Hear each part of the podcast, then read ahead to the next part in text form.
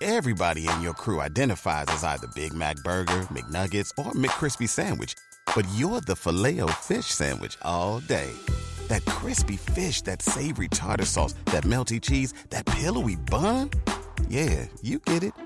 Every time. And if you love the filet of fish, right now you can catch two of the classics you love for just $6. Limited time only. Price and participation may vary. Cannot be combined with any other offer. Single item at regular price. Ba da ba ba ba. Creepy is proud to be a part of the Bloody Disgusting Podcast Network. This podcast and the 31 Days of Horror is made possible thanks to our patrons. So please join me in welcoming and thanking new patrons Christopher Wells, Cheryl Mulligan, Leah Fine, Emily C. Bogan, Emily Marie Dent, and Kelly Fenner. Our patrons make this show possible. That's why for all of October 2019, new patrons at the $5 and above level get, in addition to their regular rewards, a limited edition creepy podcast refrigerator magnet. If you'd like to see how you can support this podcast and get rewards on top of rewards for doing so, please check out patreon.com slash creepypod. And after you listen to today's episode, if you liked what you heard and want to hear more from the author Augie Peterson, go check out her podcast, Short Stories of Augie Peterson. Every other Tuesday, Augie reads an original short story, and every other Thursday, she does a horror movie review. And while you're at it, why not leave a good review? No one podcasts alone. Now.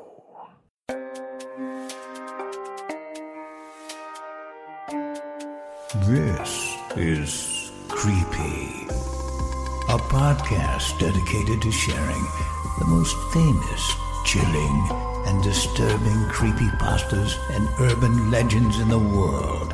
Whether these stories truly happened or are simply fabrications is for you to decide.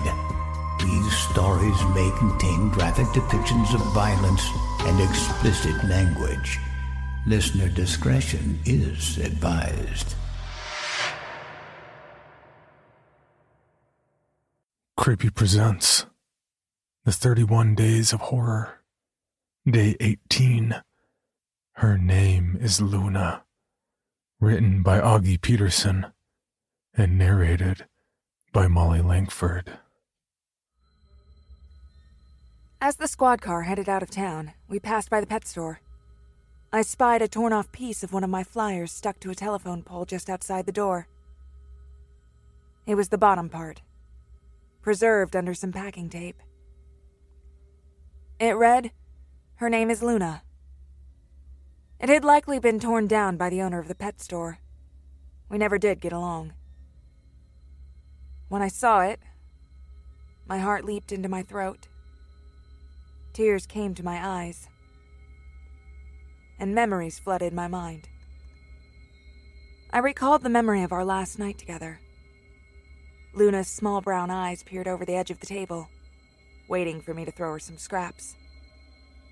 She would whine and sniff in my direction, her collar rattling with each step she took towards my meal. Of course, I took pity on her and tossed a piece of steak in her direction.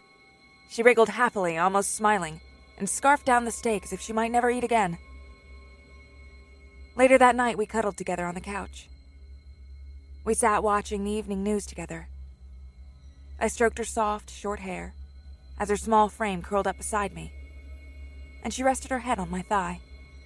Butterflies erupted in my stomach, and I finally felt at peace with my new pet. I couldn't keep the smile from my face. She was starting to get used to me after being reluctant for so long.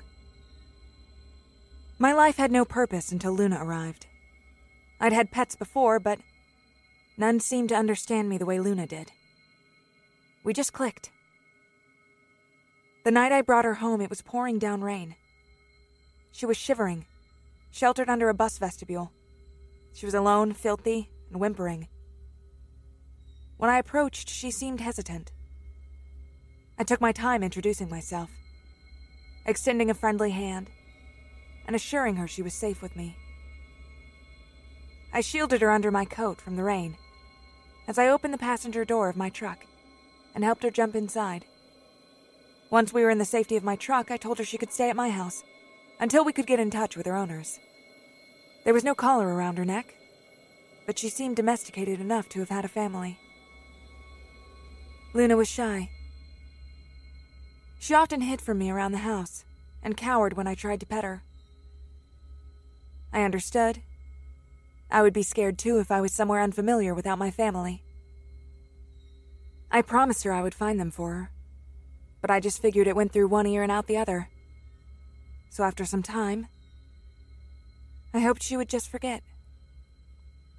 I just couldn't let her go. She was so beautiful. Luna was smart, though. She figured it out after a few days, and definitely wasn't happy. She tried to escape multiple times after that, and even tried to bite me. I simply had no choice. The chains were necessary. It broke my heart to bruise her pale complexion each day. She just didn't understand yet that this was where she belonged.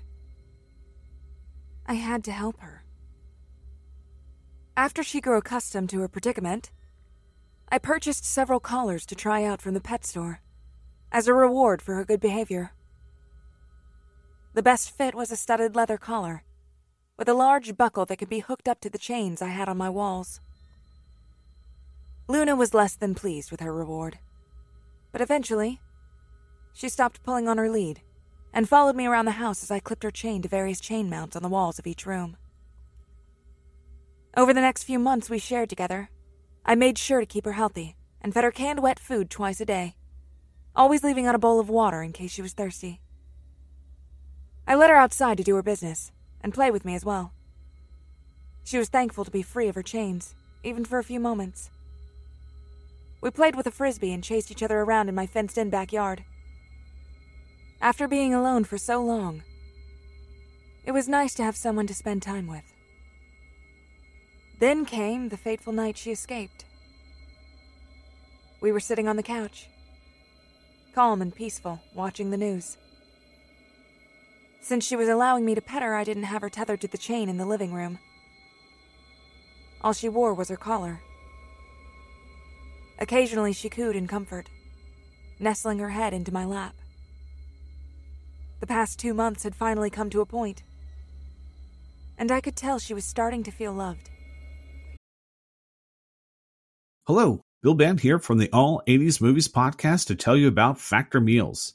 Eating better is easy with Factor's delicious, ready to eat meals. Every fresh, never frozen meal is chef crafted, dietitian approved, and ready to go in just two minutes. You'll have over 35 different options to choose from every week, including Calorie Smart, Protein Plus, and Keto. Also, there are more than 60 add ons to help you stay fueled up and feeling good all day long. Get as much or as little as you need by choosing your meals every week. Plus, you can pause or reschedule your deliveries anytime. We've done the math. Factor is less expensive than takeout, and every meal is dietitian approved to be nutritious and delicious. What are you waiting for? Get started today and get after your goals. Head to factormeals.com slash 80smovies50 and use code 80smovies50 to get 50% off. That's code 80smovies50 at factormeals.com slash 80smovies50 to get your 50% off today. Pulling up to Mickey D's just for drinks? Oh, yeah, that's me. Nothing extra, just perfection and a straw. Coming in hot for the coldest cups on the block. Because there are drinks, then there are drinks from McDonald's.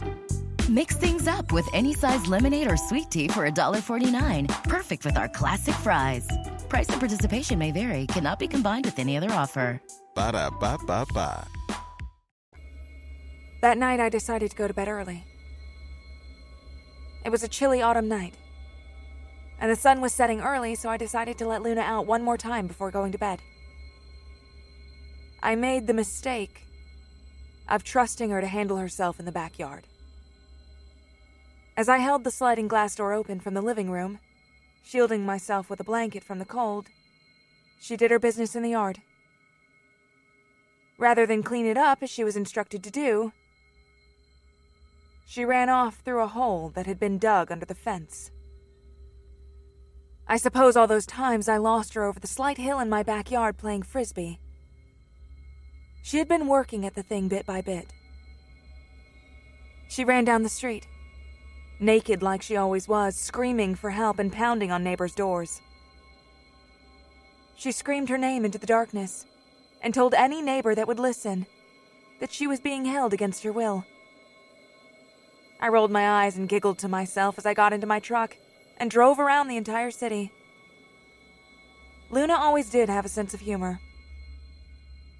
For some time, I let her wander around for something to do, but after an hour or two of looking, I realized she was gone.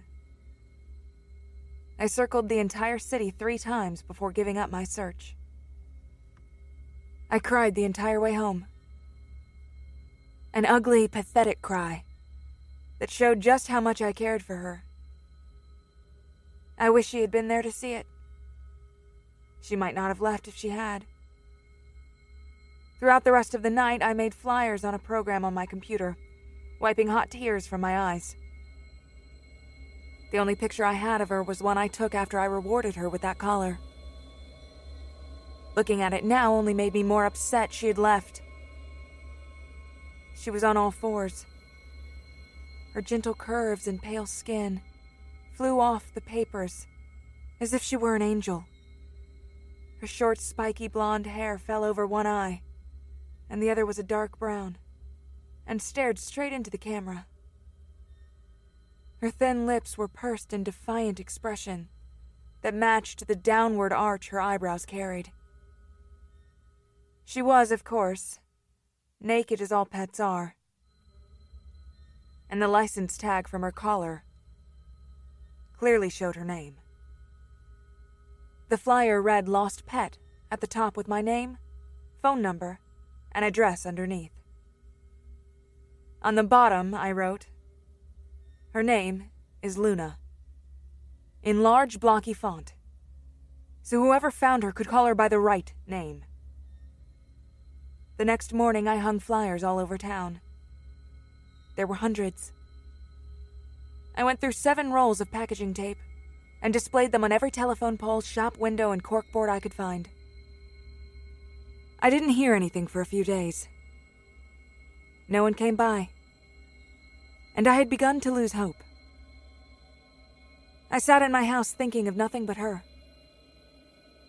I barely ate, spent my sleepless nights crying, and lost all interest in my other hobbies.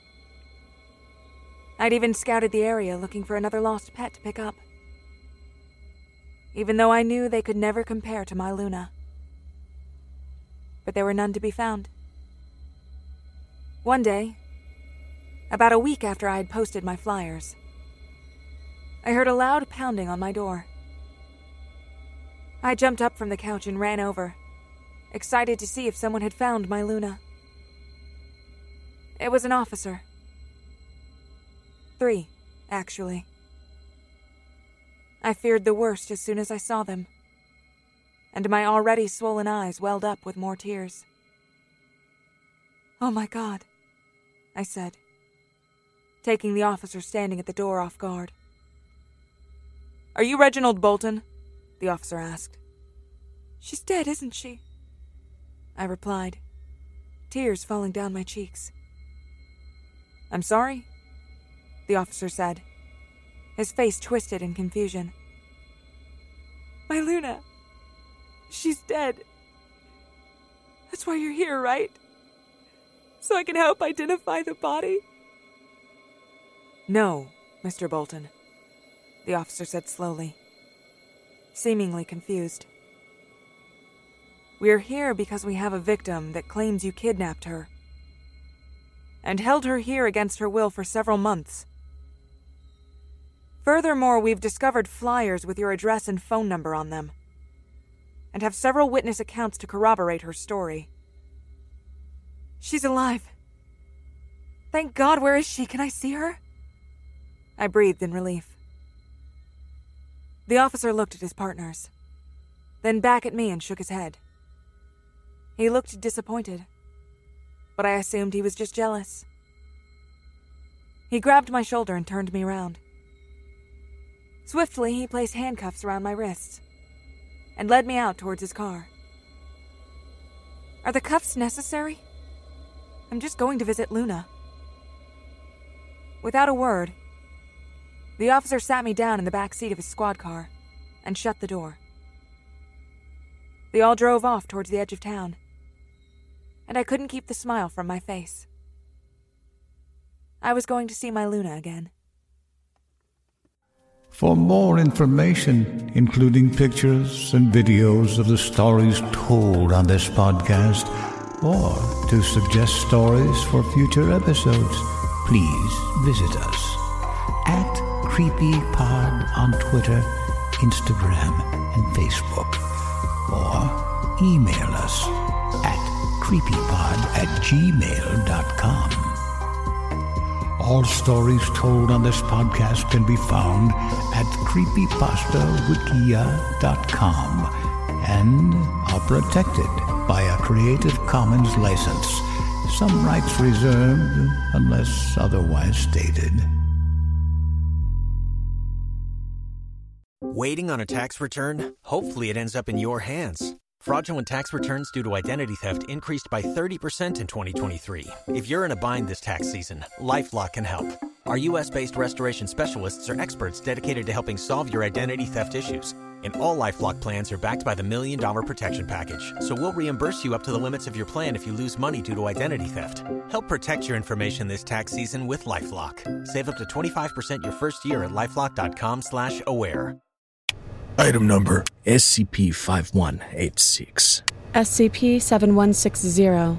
SCP 7533. Object class Euclid. Keter. Safe. Special containment procedures. spreading across the hemisphere and kicking up vast amounts of ash and dust.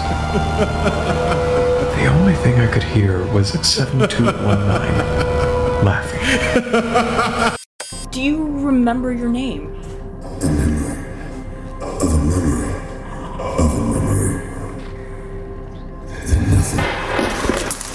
Heartland Counseling. Appointment update. I feel them again. Heartland Counseling. Appointment update. They're in my ears! Heartland Counseling. Appointment update. Nobody understands! SCP Archives is a weekly fiction podcast. Each episode, we dive into the strange, the unknown, and the. Find us on Apple Podcasts, Spotify, or at scparchives.com.